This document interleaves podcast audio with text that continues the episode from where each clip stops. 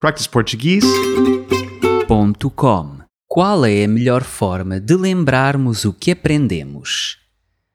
Na escola, tenho a certeza que muitos de vocês ficaram acordados até tarde, na noite anterior a um teste, a absorver toda a aprendizagem numa maratona de estudo.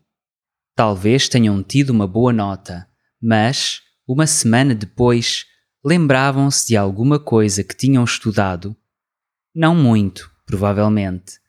Sem repetição, as memórias rapidamente se desvanecem. No entanto, se tentarmos repetir demasiado ao mesmo tempo, o nosso cérebro fica sobrecarregado. A melhor altura para revermos algo é, na verdade, imediatamente antes de o começarmos a esquecer.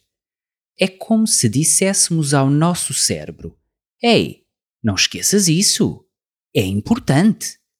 Essencialmente, queremos treinar o nosso cérebro de forma a fazer durar a informação cada vez mais tempo antes de a esquecer.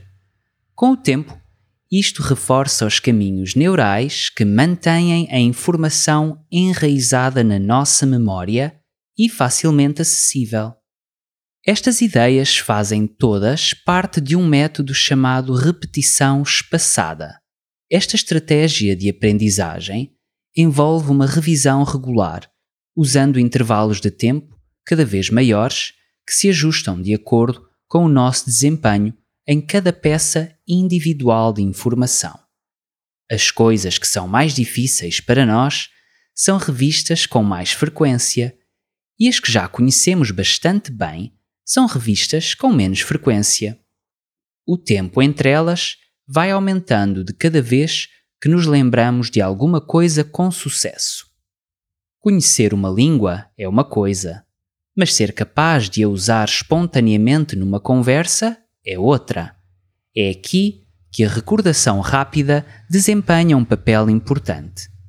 Estudos mostram que é necessário saber cerca de 10 mil palavras para ser considerado fluente numa língua, pelo que é essencial uma prática consistente a longo prazo. A repetição espaçada ajuda a tornar esse processo mais eficiente e menos ambíguo. Quem não quer aprender mais com menos tempo e esforço? practiceportuguese.com